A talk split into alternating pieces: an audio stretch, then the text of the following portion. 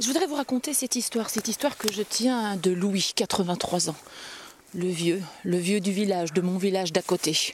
Alors la dernière fois, assis dans son pelle, il m'a raconté cette histoire. Cette histoire est arrivée à son père et sa mère, Jean et Marie. Jean et Marie ont travaillé toute leur vie. Paysans de la région, arrivés à la soixantaine, le corps perclus de rhumatisme, vu la rudeur du climat. Un jour, ils interpellent leur fils, Louis. « Écoute, voilà, le travail est ainsi, nous n'en pouvons plus, nous te léguons la ferme. » Et ils s'en vont. Oh, ils vont pas bien loin, pas bien loin d'où nous allons aller, au Rocher du Ha. Et ils ont été se construire là un petit cabanon. Petit cabanon à côté duquel ils vont coller une étable. Car même si c'est décidé, le travail de la ferme, c'est pour leur fils, il y a quand même deux bêtes dont ils ne veulent pas se défaire, c'est Marguerite et Pâquerette. Deux vaches extraordinaires à la robe blanche et brune, qui donnent toutes les deux un lait fantastique. Ce lait dont Marie fait un excellent fromage. Fromage qu'elle va vendre tous les premiers mercredis du mois sur le marché à Florenville. Eh bien ça tombe bien, c'est justement le premier mercredi. Alors Marie, quand elle s'est éveillée, elle a poussé les deux bêtes dans le champ d'à côté, elle a mis ses beaux vêtements du dimanche. Elle a interpellé par plusieurs fois son homme qui a, tout, comme tous les hommes, bien du mal à se lever. Et les voilà, les voilà qui font les cinq kilomètres qui les séparent de Florenville. Quand ils sont là, les étals sont dressés. Et on achète bah, tous les produits de première nécessité, toutes ces choses que l'on trouvera qu'une fois par mois.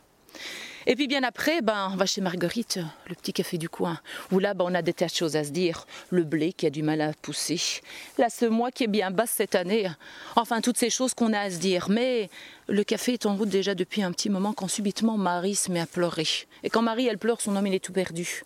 Ben, qu'est-ce qui te met dans cet état-là la femme ?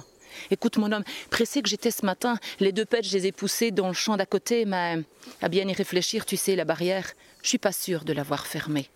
Il faut savoir qu'à l'époque, la forêt était le repère et des nutons, des voleurs, mais également des loups. Alors aussi vite qu'ils ont pu, et Jean et Marie ont repris toutes leurs affaires et ont refait les cinq kilomètres qui les séparaient de chez eux. Et arrivés sur le dessus de la côte, déjà de bien loin, ils ont pu apercevoir cette barrière entrouverte. Marie court toutes ses jantes, mais là, en effet, les bêtes n'y sont plus. Oh là, voilà qui se met à pleurer de plus belle. Et quand elle pleure, Jean, il est tout perdu.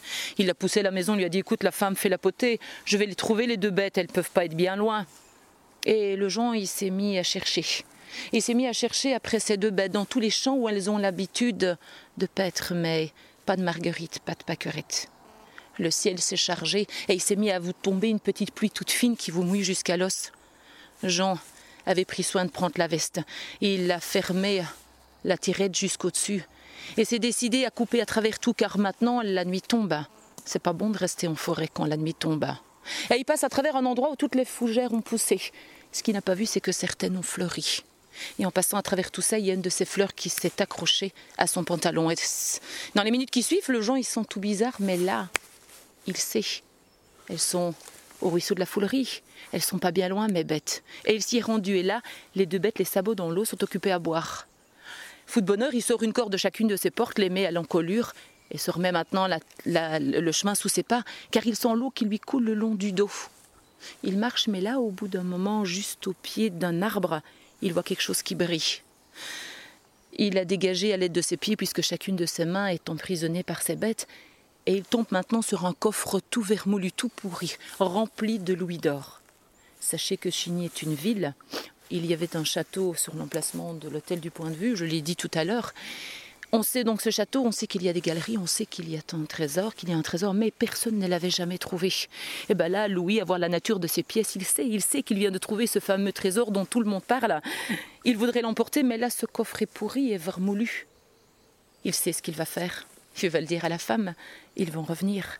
Mais par acquis de conscience, il a pris quelques pièces qu'il a glissées au plus profond de sa poche. Il est rentré maintenant chez lui, il pousse les deux bêtes à l'étable, prend soin de bien fermer le loquet et rentre là dans la cuisine, explique tout à sa femme. Ce trésor qu'il vient de trouver, ses pièces en or. Mais Marie est comme toutes les femmes, vous savez, elle ne croit que ce qu'elle voit. Alors Louis a sorti ses pièces qu'il avait là, enfin Jean, au plus profond de sa poche. Et les pièces à la lueur de la bougie brillent comme des soleils. Ah bah là, la Marie, bizarrement, elle était vide comme jamais. Elle s'est ruée vers le, le petit cagibi et là, juste en dessous l'évier, elle a sorti le plus gros de ses sacs. Elle a pris soin de mettre sa veste à son tour, elle est prête à partir. Quand elle réalise que son homme qui l'attend, toutes ces taux accumulées sur sa veste fait maintenant une grosse flaque à ses pieds. « Mon homme, avant de partir, tu vas aller te changer, sinon tu vas m'attraper la mort. » Et comme tous les hommes, Jean écoute sa femme. Il est monté les escaliers, il s'est changé. Seulement se changeant, cette fleur de vérité accrochée à son pantalon, elle est tombée. Le Jean est retourné avec Marie. Ils ont cherché et cherché après le trésor, mais ils ne l'ont jamais retrouvé. Louis, quatre-vingt-trois ans aujourd'hui, m'a dit « Sabine, tu vois, si un jour il t'arrivait de voir sur cette fougère pousser une fleur un peu particulière, c'est cette fleur de vérité. Prends-la, elle te permettra de voir ce que les autres ne voient pas. » Et je vous assure, il n'y a pas que les conteurs qui le disent.